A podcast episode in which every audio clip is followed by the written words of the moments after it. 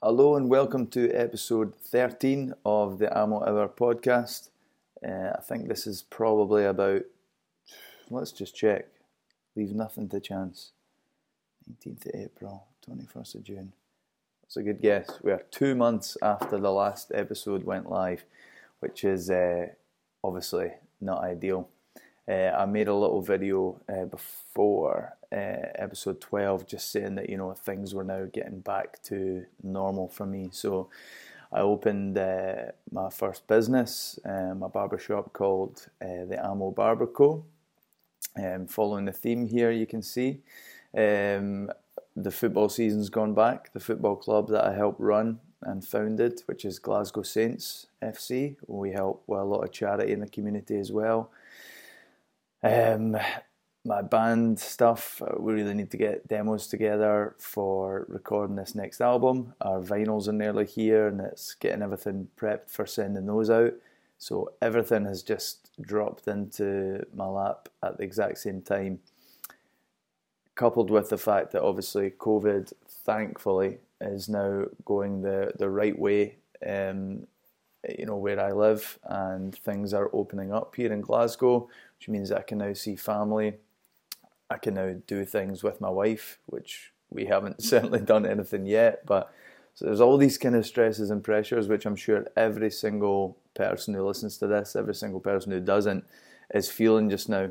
Um, we we should be really happy and thankful that life is returning, but we've filled our lives up with so much to fill that void of kind of normality and working that where's the space now that all the other stuff's coming back to it. So I am feeling quite stressed, get a bit anxious from time to time, trying to find where this equilibrium um, lies um, and where the balance uh, is gonna is gonna happen. Some things are gonna need to be sacrificed. I'm gonna need to make some changes somewhere because, yeah, can't do everything. It just stretches you you too much, and every single thing is positive. Like, there's not a bad thing here.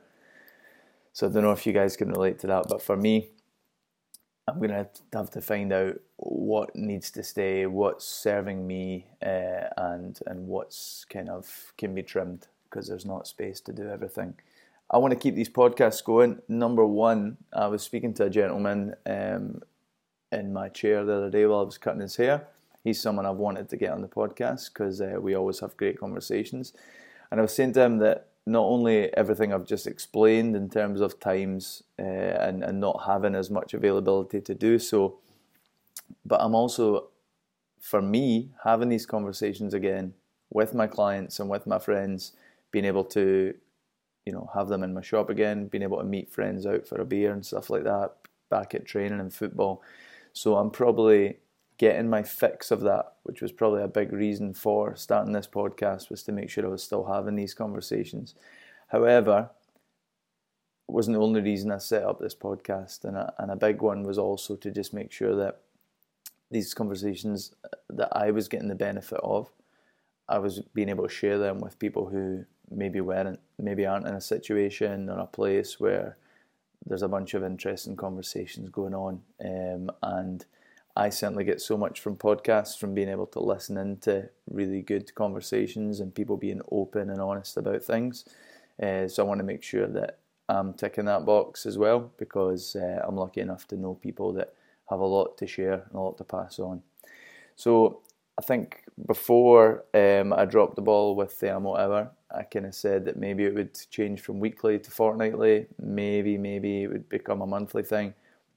At the moment, I'm just not going to goal set. If you're still listening, I thank you very much. If you're just popping on for the odd episode, I don't blame you, because I'm not pushing it out uh, as a streamlined um, kind of uh, format at the moment.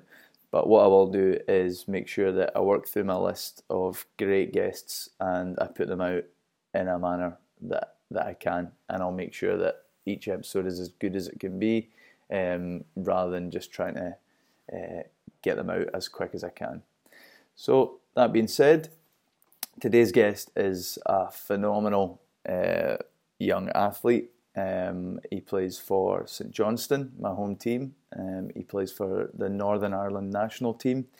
He's won two cups, which hasn't been done since the, the eighties, out with the old firm. Uh, won the league and Scottish Cup double. They finished in the top half of the league and are in Europe, all for a club which is uh, one of the lowest budgets in the league. Uh, his name's Ali McCann. He's a player with a very bright future. Um, recent quote from the St Johnstone chairman was, if Ali McCann's going to leave this club, it will be for a club record fee.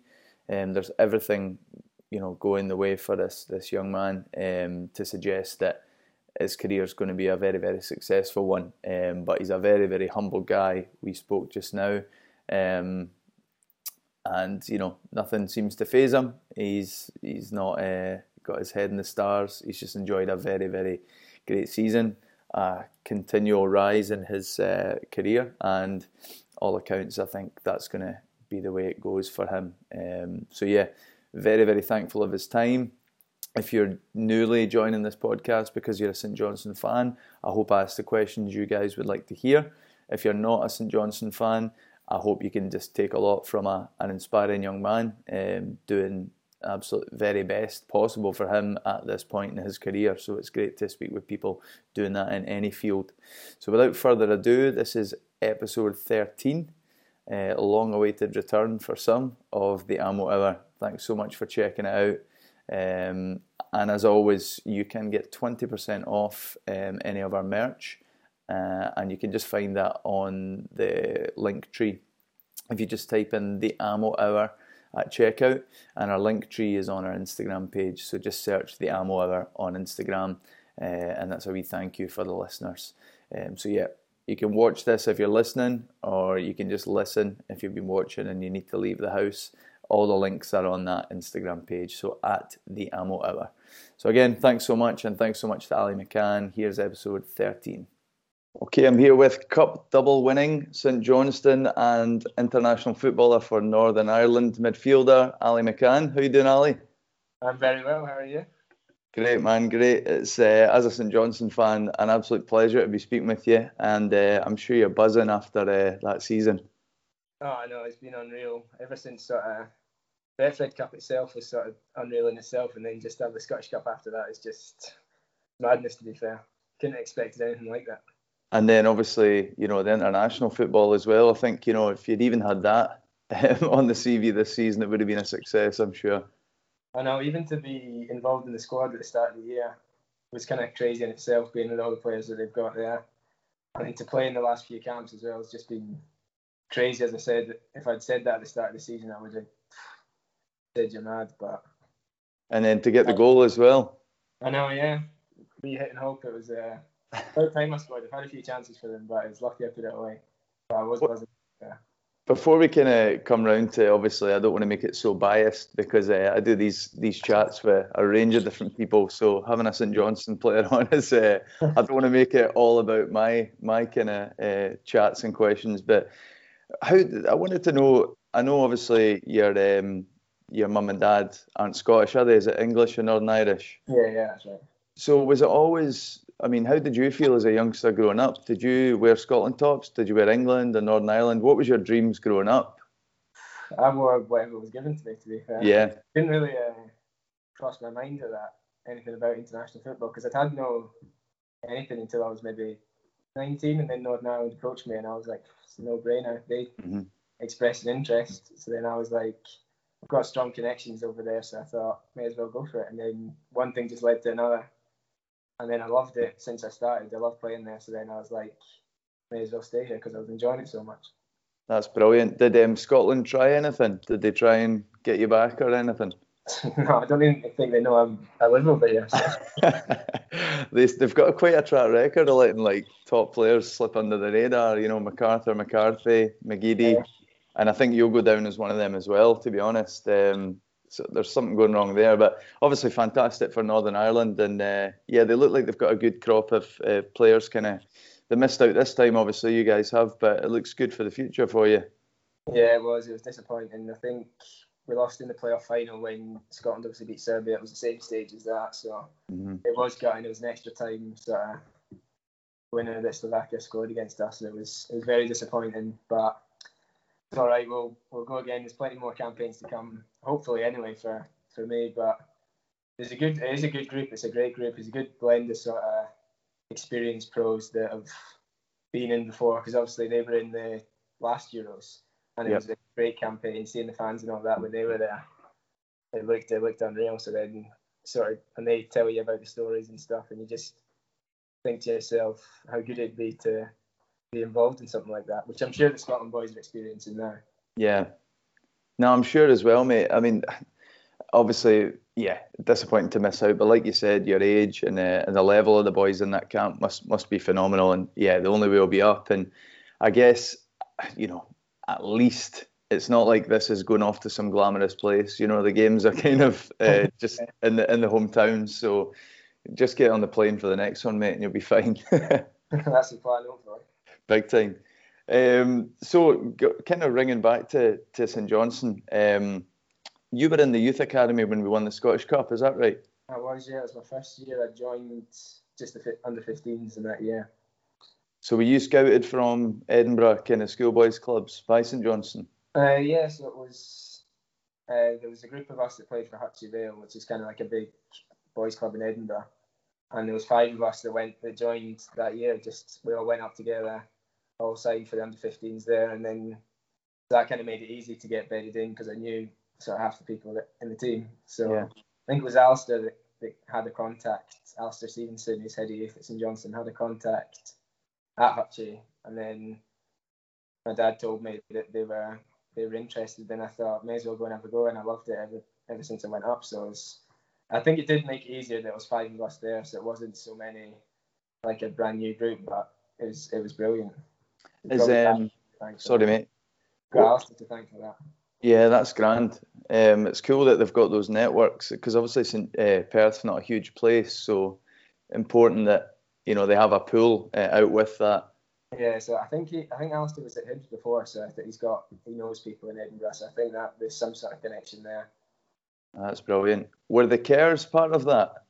No, he was a, he's a few years older than me, so he was at the other boys' club, right? Castle, which is kind of Hutchie and Tiny, are two sort of big ones in Edinburgh, so he was in the other one, and nice. He was a few years older than me. Ah, that's good. Um, just quickly on Jason Kerr, as a fan, you see a lot of uh, a lot of players on the pitch being super vocal. You know, um, obviously Perth boy Liam Gordon. Um, you know, McCart can can shout a bit. Xander, Kerr always looks quite quiet on on the pitch. Jason Kerr, but obviously he's been picked as a very young captain and, and has done some incredible things. So, are his leadership qualities about more than just the traditional barking orders and things like that? Uh, I wouldn't say he's quiet, but he just looks at next to Gordy. Cause yeah, I guess so. Like chemistry, he's a big foghorn at the back, so you can't. Like Jace looks quiet compared to him, but he's still he's still getting at you, telling you, like talking you through the games. It may not be as noticeable, but playing alongside him, probably over the past eighteen months, he's grown into that role, and he's just get like better and better. It's, it's probably been reflected in his performances as well. So the last six months he's been brilliant, and I was actually surprised he's not been not had any international recognition, to be honest. But I'm sure the fans, Saints fans have been saying the same thing for ages. But yeah, like I thought, I thought he'd be in with a shout, but it's not my chance, is it? one hundred percent. I think um, any of the back three, um, you know, Xander over, you know, it's no, it's no um, diss to to anybody in the Scotland setup. John McLaughlin, at his age and the performances he's played for Rangers, I don't know why you wouldn't just take a younger guy and give him the experience of that. And obviously Rooney, um, O'Donnell, yeah, exactly. O'Donnell did really well against England, but I think against Czech, you're looking for somebody who would really put them on the back foot. And you know, that's the kind of player he is. But yeah, that that'll come, I'm sure. You've you've got your chance, and I'm I'm sure others will follow. Um, what what do you think? Obviously, Callum Davidson's like a brand, brand new manager uh, in there, but has been around the club a long time coaching. Um, what, what do you think it is that's made him be able to really just galvanise you all? Because obviously you're such talented footballers, um, but a really young group, which is why it's so impressive that, you know, the strength of character in games when you've been behind and to just go again, and especially in such a tough year. It's just phenomenal when you, when you actually look at the achievement and try and take the kind of emotional reaction away from it. It really is a phenomenal achievement, you know. I know, yeah, it's, it is crazy to be fair. It's sort of type thing when I see a photo of something that just makes you, it reminds you of it, and you sort of think about it. Like, I saw a photo of Xander running away after the Rangers. Well, his not his goal, Kane's goal, but yeah. him, him claiming the goal. Yeah. And it, it just makes you think, like, that's incredible, like. And it was just mad at the time, and it gets even better every time you look at it. But his, the manager, as you said, he's came in, but he sort of, he knew everyone already, so it, was, it wasn't that much uh, a change from when Tommy left. It was just sort of, he's had his own styles and his own sort of system that he's put in place, and it, it's probably evident to the fans that sort of the first few months it was kind of a teething process maybe. Mm-hmm. Like, we were playing well, but we weren't scoring enough goals and like finishing off the chances we were making, and then ever since maybe November, December, we, it's all been clicking, and hopefully, hopefully that can continue anyway. one hundred percent. I think a lot of um, I'll be included in this. Um, you know, armchair football fans, you just seem to think, because people play a lot of FIFA and Football Manager, that you know you change a formation and it just works, but you don't understand, like it, it takes a, quite a, a long while to bed that in, doesn't it? And people understanding where they're moving and, and where they're covering and things like that. But it was obviously just going to take some time. But, you know, he's proved everybody everybody wrong who was criticising early doors. Yeah, well, it was it was different because with Tommy, we, we sort of played a three at the back sometimes, but it was usually like a four four two, four five one type job. So it was pretty standard. Everyone knew what they were doing. And it did take a few, maybe, I'd say maybe ten games to get into. For me personally, I felt just... once you get used to it and everyone knows what you're doing, it works brilliantly.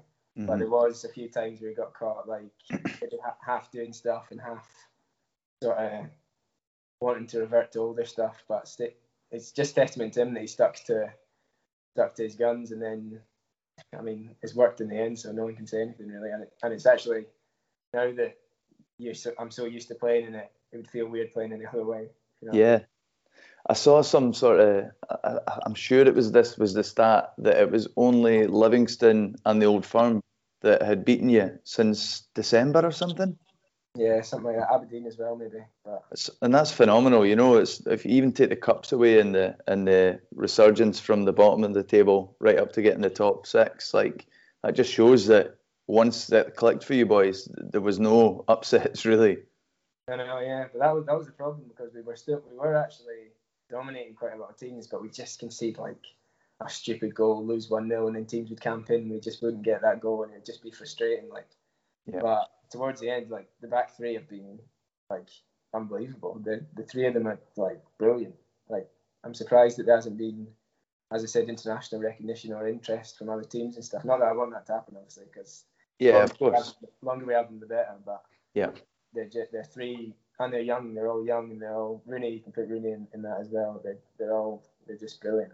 Yeah, for sure. Um, obviously, you know, as, as more than anyone, though, that, that starts from from the front to the back. You know, it's not just keepers and defenders that, that keep the clean sheets. And I think a guy who's taken a wee bit of criticism over the years for maybe not scoring as many goals um, is Chris Kane, but I think he's shown, you know, his value and his worth to it. Absolutely phenomenal. And, and he has improved the goal scoring, but even if he hadn't, that like kind of pressing and leading from the front, and then you guys in the centre mid, you work so, so hard. So it's a real team effort, those clean sheets.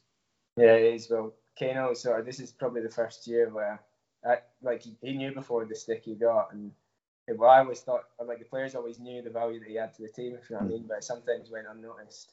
But this year's sort of been slightly different, where the work he has done, and so, so many fouls he buys every single game, must mm-hmm. be so annoying to play against. But he's just, he's brilliant. And then, as you said, he's added a few goals to his game, which is which has helped us as well. Yeah, it's phenomenal, because I think at a club like St Johnstone, it's never like, it's never, I mean, obviously, I've moved to Glasgow a few years ago. I was a season ticket holder as a, a younger man, but I don't get through as much now. Um, but I've never really heard any kind of nastiness from St Johnstone fans, but, you know, it can be a wee bit like petulant. So I'm glad that he's probably got that off his back. People are now going, listen, let him do his thing. Yeah, well, he's been playing with, playing with confidence, I think, ever since, yeah. maybe since from like November onwards. Probably coincides with the team doing well as well, but he's been starting, he's scoring goals, and he's, you probably saw in the cup finals, particularly mm-hmm. the amount of effort he put in and the amount of work he put in. one hundred percent. Just the fouls he buys. It's, I just, I just think like that must be an absolute nightmare to play against. Yeah, there was that stat from the last World Cup, I think, where uh, Giroud.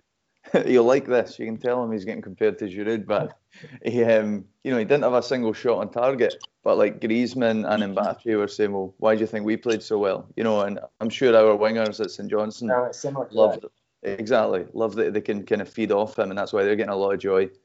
I know, yeah, he he covers the ground. It's defensively as well. He helps us out in the in, the, in centre mid. So it's just it is brilliant. He holds it up, and it's it's probably about time he got his like the praise that he's deserved. Yeah, that's class, mate. Um, when you were growing up, who, what kind of uh, players were your kind of idols, or or even now, who do you kind of like to watch and, and try and take bits from? Uh, well, I always sort of growing up, we watched that the Barcelona were the best team. Sort of for me in Spain and that, so Xavi and Iniesta and even Busquets, the three of them just popped it around and it was just like scary to watch. Mm-hmm. So I'd say when I was growing up and sort of paying most attention to football was that was that sort of like watching Champions League and that it was they they were unreal. No one can touch them, eh? Not that we do anything like that, but like, I actually I don't I don't want to uh, I don't know make make you uh, feel awkward here, but I when I'm describing to. Uh, You know, someone asking about, oh, that Ali McCann, you're a St Johnstone fan. I think you're very, like, Wilshire-esque. And I guess he was quite, he got a lot of comparisons with, like, the La Masia style, you know? Yeah. I think just, like, you know, shorter, but certainly not um, letting that get you pushed off the ball. Like, really good low centre of gravity, really good turn. And don't overcomplicate it. I think, again, guys like me, you know, we applaud the big, huge forty-yard passes, but we don't realise that, you, you know, in a game, it's the fifty shorter ones that make the possession, isn't it? Well, yeah, that's what all I try and do, try and keep it simple. Occasionally do a, try something a bit more uh, a bit more out there, but if I can just do my sort of simple things, it'll help everyone else. Because if I if I can pass the ball to, like, Spoonie or something like that, he can dribble past people, or mm-hmm. and he can dribble past people. I'm not going to go and touch it by five guys and run it past it, but if I can pass it to them further forward, then it's going to help. That's the way I think about it. And everyone's tackling, I guess.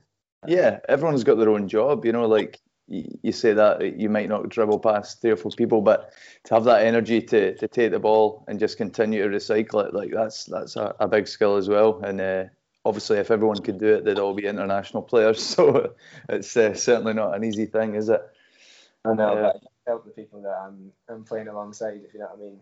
Every time I've been, I play, we've got at least a guy next to me that's played three hundred, ga- three hundred games or something like that. So it does make my life easier.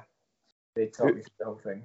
Who are the, the standouts maybe behind the scenes or in training? Um, obviously, you know, we see it on a game and, and you get a man of the match performance from, from people, but who like, maybe not even if it was surprising, but who kind of just like blows your mind in training, like just a cut above? Uh... Well, technically, I'd say Spoonie's the best player. Yeah. In training and stuff, some of the stuff he does. He does that chop that I, I still don't know why people don't know that he's going to do it, but it still fools everyone. You know what I mean? Everyone goes for it. He's been doing it. But uh, I'd say him, technically, yeah, he's he's a joke. I'm surprised he hasn't. Like, he's doing this Canada thing now, which is brilliant.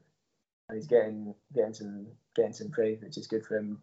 It's, we see it every day, and it's he is, he is brilliant.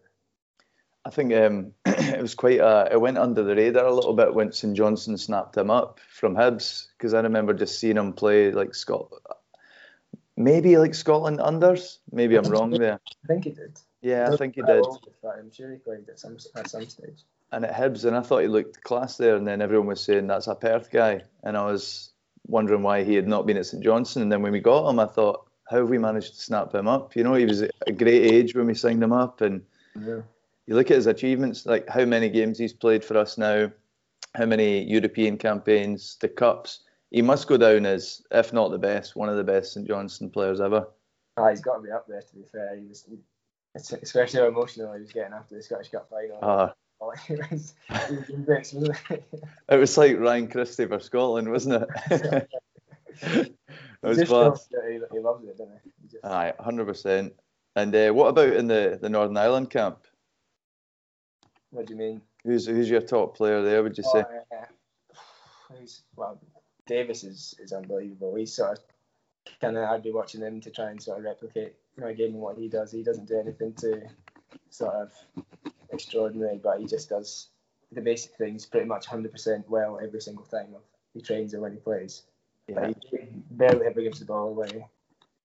Like, barely misplaces a pass and stuff like that. He's just, he's brilliant. And even yeah. ones that play in the Prem as well, you can just, the intensity, intensity like Stuart Dallas and Johnny Evans and stuff, the intensity that they do stuff at is just like a different level. But it's just one of them things you sort of got, got to get used to. The first few training sessions, I was a bit like, this is quick. But then you just sort of get used to it as you, as you get going. So it's just the speed, is everything's just so much faster? I just, yeah, intensity, the speed of the pass into a couple of times. Bounced off my foot and I was like, oh, I'm in trouble here. Like, after a few sessions, you get used to like the speed of the pressing, sort of one-touch stuff. It's just, it's good once you be alongside it and get sort of familiar with it all. You just get sort of adapt to that sort of game. Yeah, um, Johnny Evans, I think he's one that would probably still, if Van Gaal hadn't have sold him, he'd probably be in the in the United team now. He's been phenomenal for Leicester ever since he moved. I know he's he's so underrated for he sort of just he does everything. He'd be pinging left foot diags mm-hmm. like, onto people's toes and that, and I'm and I'm like that's that's incredible. But it's no surprise that he has played, even though he's not been he left United at some stage. He's still been playing in the Prem, and now he's at Leicester, and they're what a top six team these days, aren't they? And he plays week in week out, so it just shows how good he is. Yeah, he's won big things with them as well. So it certainly hasn't been a step backwards. Um, our captain in the, the Glasgow Saints team, he's uh, Stuart Dallas's like number one fan club. He absolutely loves him. He's from he's from Northern Ireland as well. But um, but yeah, it's, his fitness levels under Bielsa must be through the roof. Eh? Oh no, it's it's incredible. He just plays every pretty much every single minute. But I think he was saying that Bielsa like loves it if he plays all the games. He's he's not like a manager that'd be annoyed at him like being tired coming back. He said that. He also like loves it. Like the more they play, the better. Just to sort of, and he's talking about the training that they do. I think it's well known about that sort of murder ball thing. They just yeah. play a game, and then when the ball goes out, one gets chucked right back in. You got a sprint over there, and it just seems like it's like a different level, which would be interesting to be a part of. But mm-hmm. I'm sure it's it's difficult, but it's clearly paying off because he doesn't he never stops running, does he? So. I mean, just from a normal point of view, but when you're very fit, if you're ever at your fittest, it's probably easier to maintain that. Um, so he's obviously talking about the rhythm and stuff there, but yeah, I guess there's a, a natural fatigue as well that you need to try and I'm sure, stay I'm away from. Sure the fir- if you did that, the first few weeks would be like, be a, like tough, like proper tough. But I'm sure you'd get you'd get used to it, and then you sort of maintain, as you said, maintain that level, but. It would just be interesting to sort of sit and watch it and see what it's like. Oh, big time! Yeah. What's um? Sorry, mate. On you go. No, no, go ahead. I was just gonna say, what's a kind of typical? Because I know a lot of the St Johnstone players, you know, they don't live in Perth and stuff. What's a kind of typical day as a St Johnstone player? A training well, day, maybe. It's, I'm sure it's standard at most clubs, but this week's been this year. Sorry, it's been quite annoying because you've got to drive yourself. Like I live in Edinburgh, there's a few lads live in Glasgow, so you got to drive up, which obviously isn't ideal. But usually you travel in with whoever's nearby, get in maybe quarter to ten, something like that, and then start training at quarter to eleven or eleven o'clock. Train for maybe two hours, hour and forty-five, something like that. Get your lunch, get showered, do a bit of gym, depending on sort of the, the schedule, and then go home. Really, so you can't really complain of that. It's it's it's so it's cool that that's a job. Yeah, of course. Obviously, you work really hard. Um, do, is the is it all tailored at St John's? Like, do you have your own specific gym programs and stuff? Uh, it's difficult because at the start of the season, it's all quite regimented and it's strict in what you do. But as soon as sort of a midweek game comes in, it kind of it's difficult to keep it going because you can't do two or three gym sessions a week when you're playing twice a week. So it's hard to sort of juggle that, and then it gets kind of independent where you do it when you feel. feel you need it. But if you're playing, say, play ninety minutes Wednesday and Saturday, you're not going to do a gym session on Tuesday like you normally would. So it's it's difficult, but it is it's you get like a, a a degree of independence to do it, which is quite nice. It's not like you're not forced to do anything. You just do what you feel, what feel you need, and that's good for. I mean, you need to be as professional as possible, so it's good in yeah. that way. But at the start of the season, like the next few weeks, will be quite, quite strict in what you do. Sure, yeah. If somebody's not doing it, they'll be pulled up. You know, like I don't feel I need it. It's like, well, you're very slow, so let's up that a wee bit.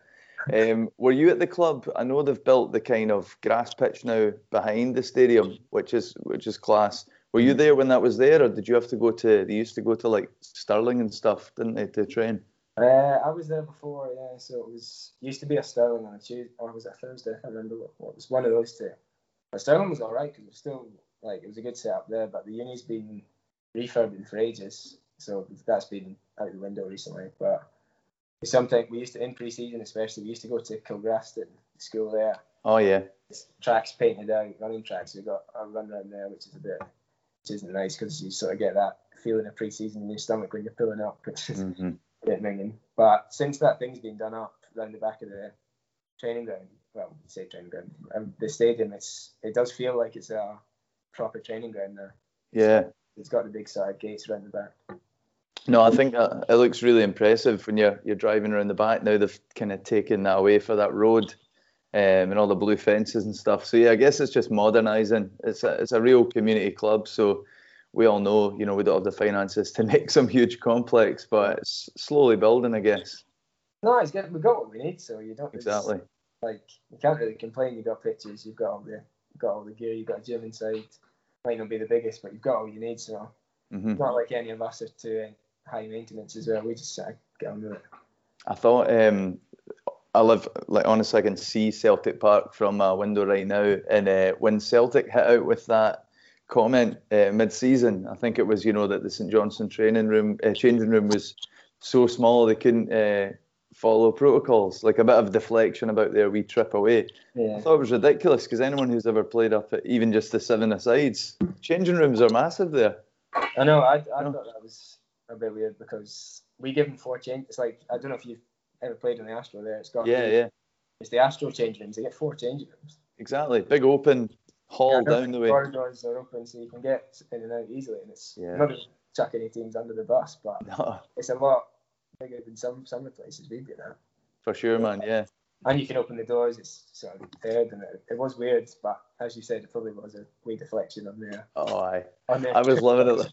I was loving it that week. I was like, let me show you some photos back in the day. Um, I've had a lot of people on this podcast um, who, whether they're musicians, um, I've had some kind of like professional athletes, never never footballer, but talking about like kind of mindset and stuff like that. Um, obviously, some people are just, and that's probably why you make it to the top. You know, you're just um, naturally not really phased or things like that. But has there ever been anything you've had to work on, or or has there been routines that, that, that help you if you're ever feeling, I don't know, um, nervous, or there's been criticisms, or you're trying to get up to the level you know you can you can get to? Is there anything that kind of you use? Uh, I, there's nothing I use in particular. I try not to get too sort of set in a routine, because then if something comes up and you can't do, or you can't say eat the same thing before a game or something like that, I don't I don't let it affect me, because that will get in your head and you'll end up playing. You won't end up playing well, and it's just one of them things you gotta like. Even if you play three games in a week, you gotta tell yourself you feel all right. Mm-hmm. And then once you get started, the adrenaline takes you through. But I don't have any sort of set routines or superstitions or anything, because I just think you can think about it too much. Mm-hmm. You'll just get in your head, like convince yourself that something's gonna happen, or you're not gonna do this or do that. And I just sort of see what happens. It's kind of there's not much science to it. And I'm sure people have got stuff that helps them, but for me, there's not much science to it. I just uh, see what happens, take it as I go, and it just it's it's all gone well so far. I'm sure maybe if I taste a bit of sort of a, a bad spell, or uh, the team struggling or something like that, you'd maybe think about doing stuff differently. But especially the last sort of six months has been all it's been pretty much all good for the team and for me personally. So just. That's- sort of, Yeah, that's great, man. And I think that's credit to, obviously, your character. You seem like quite a, a chilled, laid-back guy. So I guess you're just working hard at training, and you know that you can do it on the training pitch. So why treat the match differently and just yeah, exactly. take, just do you, do you kind of just take it like play by play rather than trying to worry about the whole match ahead of you? Well, yeah. Well, sometimes I'll in training I'll have a stinker throughout the whole training. You just go like, "Jeez, I was I was terrible there," and then you just go, "Well, there's nothing you can do about it now, is there?" Even in games, if you do something wrong, you just got to say, "Nothing you can do about it now." Even if it like, thankfully, nothing too bad has happened. But if you give the ball away and the other team's counter-attacking, you're just praying, please don't score, please don't score. And then yeah. the ball goes out, you're like, ah, it's fine now. There's nothing you can do about it now. Yeah. But you just sort of can't dwell on it too much. And you're always going to get, like, if you have a poor training, you're always going to train again tomorrow. Yep, one hundred percent. Like, there's going to be another game. You're going to get another, you're going to get on the ball in five minutes if you do something bad. So I just sort of think, you can't dwell on it too much, or you're just getting your own head, and that's sort of the worst thing you can do, for me personally, anyway. No, that's good advice. Solid. Um, obviously, I'm, I'm sure it's probably uh, quite obvious in terms of teams, but who's been your kind of biggest challenges in terms of um, opponents in the league, like battles you've had with uh, other S P L players? Uh, well, in terms of teams, Rangers and Celtic are obviously a step above, so you kind of approach those games a wee bit different. But then again, saying that, the two games we had against Rangers towards the end, we kind of had nothing to, well, not nothing to lose, but they were expected to win, like to beat us to knock us out of the cup and carry on the unbeaten. So we just sort of pressed them a wee bit more than they maybe have done previously, and it, it worked, because especially when you're at home and you're, the pitch maybe isn't so good or it's cold or something like that, if you go after them, it's a bit, you, you, we got a bit of joy after that. But in terms of players, who's a guy who's really good and probably underrated is Kamara from Rangers. Yeah. Yeah, he does the wee sort of body feints. You think you're going to tackle him, then you shift it away, and you're like, oh, I've got to run back now. Yeah. And it's like, you may, fans may maybe not notice stuff like that, but he doesn't do anything like too spectacular, but he just does wee sort of shifts and can't really get the ball off him, so you kind of just keep him further back and don't try and press him. But a few times I've thought, right, I'm getting him here, and then he just shifts away, and you're like, ah, oh, fuck's it. Like, tough one, eh? You know what I mean? Yeah, no, that was, he's uh, he's been getting a lot of praise in the in the Euros as well. I think it's uh, it's been noticed a lot, isn't it? Yeah, I think he he'll probably have some interest this summer, because he is he's a player that sort of would probably suit the international international game or European game or something like that. So he's technically he's brilliant. So I'm sure he's got teams looking at him, especially if he's playing the Euros as well, because he's he's he's a good player. It's hard to play against. one hundred percent. Um, right, since we've since we've kind of snuck up on that on that topic, I'm not going to put anyone in the spot, but just in terms of feeling in the feeling in the camp, obviously the chairman himself came out in the paper a couple of couple of days ago, or maybe a week ago, and said that uh, you know certainly if Ali moves, it'll be you know it'll be our most expensive uh, sale ever, which for any other club watching, they probably think, you know, means huge. But St Johnstone, I always think, don't drive a hard enough bargain. I mean, I think Callum Davidson's still a record sale at like yeah, what, yes. one point seven million or something. Yeah, Stevie, that, yeah. yeah Stevie May, does he? Aye. Stevie May just scored thirty, I think, and uh, won a Scottish Cup and didn't even go for a million. So I think we need to be tougher negotiators. But um, on that on that point, what's the feeling within the kind of the group, because obviously I'm sure you know you guys all love your time at St Johnstone. Us as fans love it, but we totally understand where we are as a club. You know, players should should be free to go on and do bigger things, and if you keep that relationship good, like you've seen with Callum at the end of his career, Stevie not at the end of his career but coming back, players feel welcome to come back if they've went and tried it. Do the guys? It could be driven by agents as well. Are they looking at bigger steps now, or is it right? Look what we've done. We've got a European campaign. Let's maybe keep the group together for another year. Is there a feeling in the air? Have you talked about that with your teammates?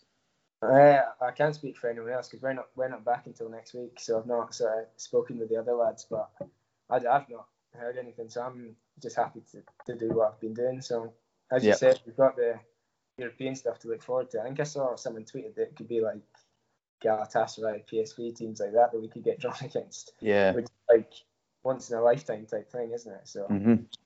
it's not as if any of us, I'm sure, I'm sure that the same as me, are in any rush to go anywhere. And as you said, if you, the club can negotiate a good fee for if something does happen, then it needs to be for a good, a good sort of price. But I'd like me personally, I'd, I've not heard anything, so I'm I'm happy where I am for now. So. Aye, that's good to hear. Um, and yeah, like you said there with the with the European ties, I, I'm sure I'm not the only one finding it quite hard to figure out like oh, what. Yeah, it's mad, isn't it? Um, but I think there's a safety net, isn't there? So you play this big glamour tie. Obviously, all the odds are against us, but we're the team to, to play those kind of games. And if not, you've still got European football after that. I think I think so. I think because we're going to the Europa League to start with, which obviously will be a really tough game, and he'll have nothing to lose going to play against whoever we get. But if we do get beat in that game, I think we've got a... I don't think we're guaranteed group stage in that new thing, but I think we've got to play a playoff or something like that in mm-hmm. that conference thing. I think it's called. I, I don't know. There's so many different sort of variables that can happen, but so yeah. we'll just wait and see what happens. Yeah, I do think we've got to play that big Europa League thing first. So. But yeah. I don't think anyone knows. But I think that's great. What what a great thing to look forward to, because you know it's kind of like it, you can't lose, really. You know, you've got to play a team that's really fancied. I remember being a wee boy and seeing uh, Monaco come with Monaco beat us three nil in, I think it was nineteen ninety-eight. Yes. When were you When were you born? I was ninety-nine, but I've seen, I've seen the posters uh, yeah. up in the in the players' lounge and that of the Monaco thing. Amazing. And then they came here, you know, they had World Cup winner, they had uh, Barthez, they had Dado Perso, they had Trezeguet, Diego Simeone, and we drew with them three all at McDermott, you know, it's absolutely phenomenal. So, were you at the game? Yeah, I was there, mate, yeah. Yeah, yeah. My wee cousin sat in the Ormond stand, and uh, I don't know why, maybe just socio-economic issues, you know, it's a bit harder these days with uh, the rise in, in cost of living, but we used to get much bigger uh, crowds back then. I remember being at the game. You go to that game, it looked packed. Yeah, it was full, yeah. Um, and even games, so, you know, a few weeks before that, or maybe a month before that, um, the last game of the season, it was uh, Saints versus Dundee, and we needed to win to get into Europe. And, uh, you know, that was full. You just wouldn't get that in the S P L now, you know? I know, yeah. It's difficult with the, sort of, the prices going up and stuff, but... Yeah. It is, for me, it does seem expensive, but it's not my choice, really, is it? Yeah, you need to go and chap on Steve's, Steve's door. Listen, mate. um, but yeah, I hope obviously with uh, what you've done this season, you know, we get more crowds in there. But um, it's comparable to the rest of the country. It's not like St Johnstone have this tiny um, support. It's based on population. I think we get the same as everywhere else. It's just uh, all yeah, supports are kind of yeah. a bit lower, aren't they? I know, but. You do, I, what, it makes you wonder what this season would be like if, if obviously, because we were doing well, what it'd be like if like fans had been allowed in. one hundred percent. I, I still don't, it doesn't feel, it'll feel very real to you guys, but like I watched it on T V. You know, I was at the Scottish Cup final um, saying to my wife, uh, uh, my girlfriend at the time, but my wife, my wife now, that, you know, we'll never see this happen again. And then I was sitting here watching the League Cup one, and the, I was like, we'll never see this happen again. Then two weeks later. I know. Um, But for the fans, I don't think it's proper, proper sunk in. And as soon as they announce, like, surely they'll announce the Perth Council, like, when it's safe to do so, like a a celebration. A wee tour thing, but yeah, sure, that's got to happen, surely. Aye, one hundred percent. What were the celebrations like for yourselves after the Cups, or, or the second Cup, probably? Uh, well, yeah, the first Cup, there was, there was nothing, because that was sort of peak lockdown. Mm-hmm. So everything was shut after that. You couldn't like go anywhere. We had a game. It was a Sunday, and we had a game on the Wednesday. So we were in training on the Monday. So there's a few hungover bodies anyway. But yeah, like because I think we all just celebrated separately. We were desperate to do something, but like we weren't allowed, which is it wasn't great. But then we we certainly made up for it in the Scottish Cup anyway. So after the after the game, we just went back up to Perth and then uh, had a few beers in the. In one of the suites, like players only, so it was all kind of spread out as as it had to be. It still wasn't quite normal, but it was better than better than the League Cup, I'd say. Then on the Sunday, we all went out in Perth, and so I went to a few pubs there, and it was good. Aye, I saw some of the footage. So like the Cherry Bank, and then uh, mm-hmm. I can't I can't remember, is it the King James or something? But uh, Sean Rooney was singing his own song on karaoke. He was singing that the whole weekend. I've got loads of mates in London just now. Uh, well, they'll be coming back, but they were down for the Scotland game, and Rooney's in about forty pictures. We were on the phone. Dan's hanging in his hand. Totally. He loves it though, he's brilliant. Is he? Uh, I think he's on Open Goal today, isn't he? Actually, I saw that just before I came on here. Don't, don't, don't worry, Ali. This is a better podcast, I promise. Don't worry anything on that. I don't know what you could say anything though. Oh, crazy! That's Slaney's mental, eh? Oh, I know. They've they've been brilliant over the past week. I saw it's been like it's been loads of stuff. Aye. They're buzzing that Scotland qualified in, right? Because they've had their wee, like everyday thing. Aye, hundred percent. I um, I, I take it you obviously still support Scotland as well. You know, you're you're. Yeah, I want them to win. I'm yeah. Not, I've not got any sort of bitterness or anything. I still want them to win. All my pals, I was watching the game on Friday with all my pals. They're all Scotland fans, so they were. It was a good game actually, and they, and they were they were buzzing with the result, obviously. So I'm not gonna like not support them. I still want them to win and stuff. Just not against N I. Yeah, exactly. Do you think they'll do well on uh, on oh tomorrow against Croatia? Uh, I hope so. I saw Billy Gilmore tested positive today though, which isn't. Which isn't ideal. He was, he was good on Friday. He's good. I think he should have probably played the first game as well. But yeah, uh, so that could be a wee blow for them because he was good on Friday. But I hope they can do it.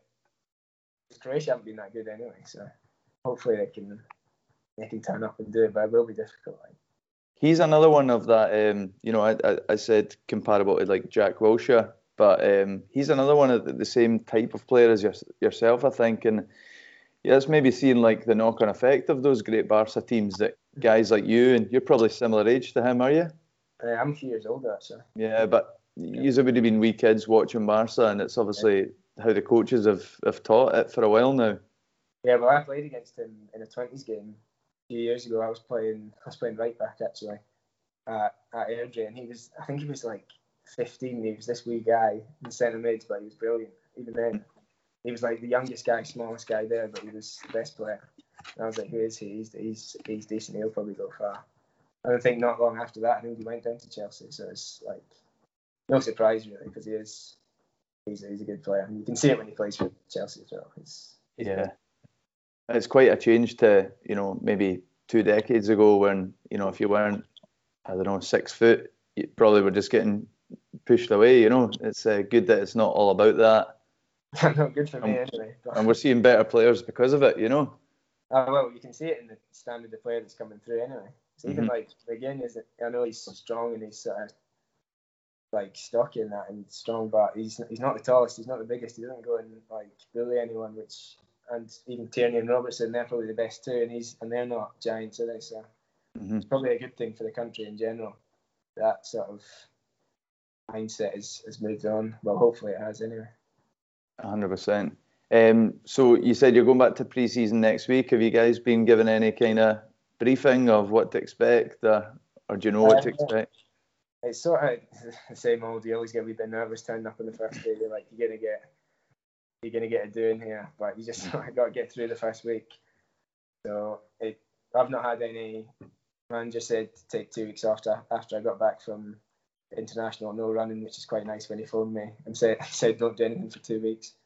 It was quite nice, so I didn't have to do anything. But now that we're going back, I'm sure it'll be it's hard. It's always hard. You can't get out of it. You just sort of got to do it, and then afterwards you do feel good. But it is tough. It's not a nice, not a nice maybe first ten days of that. It's pretty grim, to be fair. Yeah, I think it's going to be a tough league next season as well because a lot of the other kind of teams be- below us.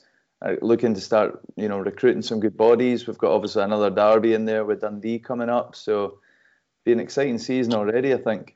Yeah, well, we've got Hibbs, Hearts, and Dundee, Dundee United as well. We've got oh, Hearts, of course, yeah. It'll be, it's going to be difficult, but it probably makes the league a better standard, more competitive, which is which is going to be good to be a part of. To be fair, it's going to be difficult, but the derby games do make it a bit, a bit more exciting as well, a bit of needle in those, so that's nice. Another thing to sort of. Look at the calendar and pencil in and say you can let's go and beat them, if you know what I mean.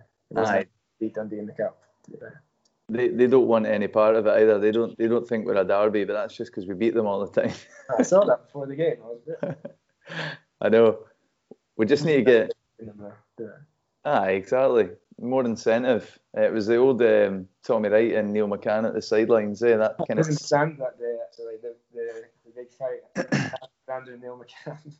The photo's funny of them when they're holding each other's shoulder. Oh, I love that. It was great. Then you've got Tommy Wright doing the, the big fans, getting them up. Uh, it was class. Um, what's your kind of, I mean, you seem pretty level-headed, so I'm not expecting you to, to say too much here, but what's your aspirations as a footballer? Is it just to, to, to push on as, as much as you can, or do you have kind of goal setting? Uh, I don't really set any goals, which is probably what you expected, because you don't want to sort of disappoint yourself, but you just want to play at the highest level as what you can, what you believe you can. Obviously, internationally, I want to get as many caps as I can possibly, and hopefully take... get into a competition, because that's what you they're the big stages. You can see every day now, everyone's watching pretty much every single game, and they're the big stages you want to play on. So that internationally would be sort of the goal for me. But at club level, you just got to sort of test yourself. Don't you don't want to have your career thinking you could have done this, could have done that. So that's just the way I've got to think about it. But at the moment, it's it's been brilliant for the past like. Well, two years, but the last sort of three months in particular has been sort of whirl, whirlwind with the League Cup, and then getting in the top six when we scored, when we beat Ross County and Glenn scored later on. It kind of felt like winning a cup as well afterwards, because Hamilton scored. I think was it Hamilton scored later on to to beat or draw with St Mirren or something like that. That's right, yeah. That that in itself is like almost cause for celebration. one hundred percent, yeah. When I was, I was isolated and we watched the Livy game, it was probably the worst game ever, watching the nil-nil at the last game of the season. Uh, I was so nervous watching that, and then after that it was like fifth, and then Scottish Cup after that, it was like constant good things happening. It was like, pinch yourself almost. Yeah, brilliant, man. And the Kilmarnock game, I think, was it maybe two weeks before or something, where you came from two nil? Yeah, two nil at half-time, yeah. That that in itself, you know, you're, you're seeing these big things happen, and you must just feel like you're riding on a wave, like, right, this is just falling into place. Our Kilmarnock on itself is a weird one, because we'd actually played quite well in the first half. We conceded quite early on, which was quite annoying, but after that we were we kind of popped it around a wee bit, and we thought we could we should have scored a couple of goals there. It was two nil at half-time, and I was thinking, if we do score one, we're probably going to win. Mm-hmm. And then I think Guy scored, and then after that, I just thought we were going to win this game, and we just sort of peppered them until we did, we did, and then I think we deserved it. But that was kind of at a point where it didn't really feel like we'd lose any games like that. I've done this, not really, any, like, sounds a bit sort of cocky at that, but it's just sort of there was confidence throughout the team where games like that, we just thought we'd get the better of teams around us. Hard to explain, it wasn't anything in particular, it was just sort of a mindset. No, I think that makes perfect sense. I don't think uh, the players ever come across as, as cocky, and it's probably from the manager, isn't it? It's just a, a, a built-in kind of resilience, a belief in what you do. You know you can, you know you could lose games, so it's on the edge, but it won't be for lack of kind of hard work. And I think that's what you alluded to earlier. It was, you know, if you make a mistake or that, it's not for lack of focus or trying. Like, things will happen, so just brush it off and go to the next one. Yeah, exactly. We were just sort of, as you said, riding on the crest of the wave. It was just one thing after the other. We just managed to get over everything. Even even though if we did lose here and there against Livy and Aberdeen sort of thing, we just, the next game it was just sort of reset and just went for it again. It was it was a good time to be a part of, to be fair. It makes all the sort of the start of the season where it wasn't so good kind of just worth it, because we got to that stage in the end. Do you, obviously we're we're right at the start of your career, um, but do you do you think about what you want to do in kind of fifteen years' time or so? Would you would you want to stay in football long term? Uh, I, I haven't really put my mind to it. I'd like to obviously stay in and around it and be involved in some respect, but you never know what's going to happen.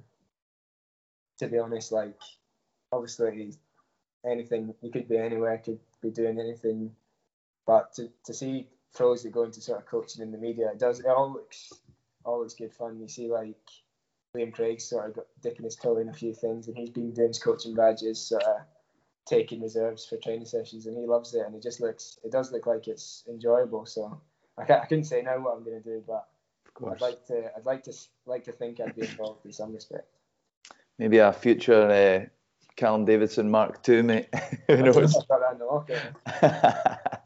He wouldn't have known at the start either, mate. Just get Leicester on the phone. Follow the footsteps. Um, what about in terms of uh, kind of youngsters coming through? Is there anyone that's taking your eye or anyone you know and breaking through? Uh, the big goalie just signed new deal, Ross Sinclair. He's brilliant. He's had a tough time. I think he like had stress fractures in both his wrists, which isn't ideal for a goalie, to be fair. No, no. In a cast in both arms for a few months, but I think he's back now, so he's he's really good. He's a good player. Uh, and who else? Young Sam Den- Denham's good centre half. He's a good yeah. player. He's sort of following, well, hopefully what Jason did. He's been out on loan at Uh, Edinburgh City, so uh, Jason's played like one hundred games on loan, so if he could do anything like that, and then sort of readies you for coming in, so he's he's good, he's promising, looking forward. Brilliant. And those guys, are are they training with you already, or are they still in their age groups? Obviously he's on um, loan just now, but it's kind of been confusing recently with the sort of reserve league is kind of isn't really a thing anymore, to be honest. It was good for when I was younger. We played twenties games every week, and every every like pro team had a twenties team, but I don't know I don't know what's happening with that. It's kind of went out the window a wee bit, and with COVID and stuff, you got to test everyone that you've got in, so you can't have financially you don't want to have players in if there's no games and stuff, so it's kind of been complicated. But so it means that everyone's been training together, like like Cammy Ballantyne as well, who's been on loan at Montrose for a while. He's he's brilliant as well, so he'll, he'll I'd imagine he'll come back in pre-season with us and like being in and around it come in this season. Brilliant, mate. Um, we'll finish up uh, just with what, what what do you see as a success next season, like international, St Johnstone?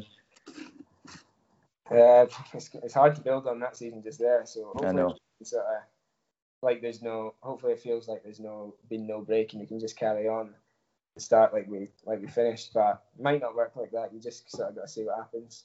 I'd like to think that we'd be up and in around top six again, although albeit it'll be a probably a slightly harder league with sort of Hearts and Dundee come back in. They'll be two, they'll be good teams, so it'll be difficult. But you'd like to back yourselves and think we could get that top six again. And like we did last season, we just sort of said if we get as far in the cups as we can, don't think we're going to end up winning them both. But like a cup run's always nice. It kind of makes everyone excited, fans excited, players excited. So we can get. get a wee run and something like that. I know that'll be later on in the season, but if you can get something like that, it'd be brilliant again. Mm-hmm. So brilliant, mate. I guess would be the plan going forward.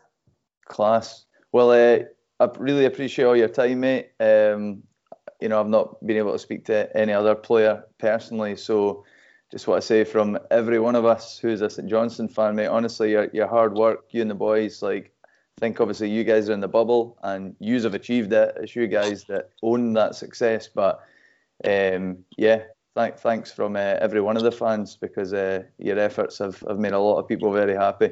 That's no worries at all. Brilliant, mate. Well, uh, yeah, we'll keep in touch, and uh, all the best for the, the season, and uh, hope pre-season's not too rough for you, man. Yeah, so do I. Yeah, class, man. Well, again, thanks, Ali, and enjoy That's the rest it. of your day, mate. You too, mate. Cheers. See you, pal.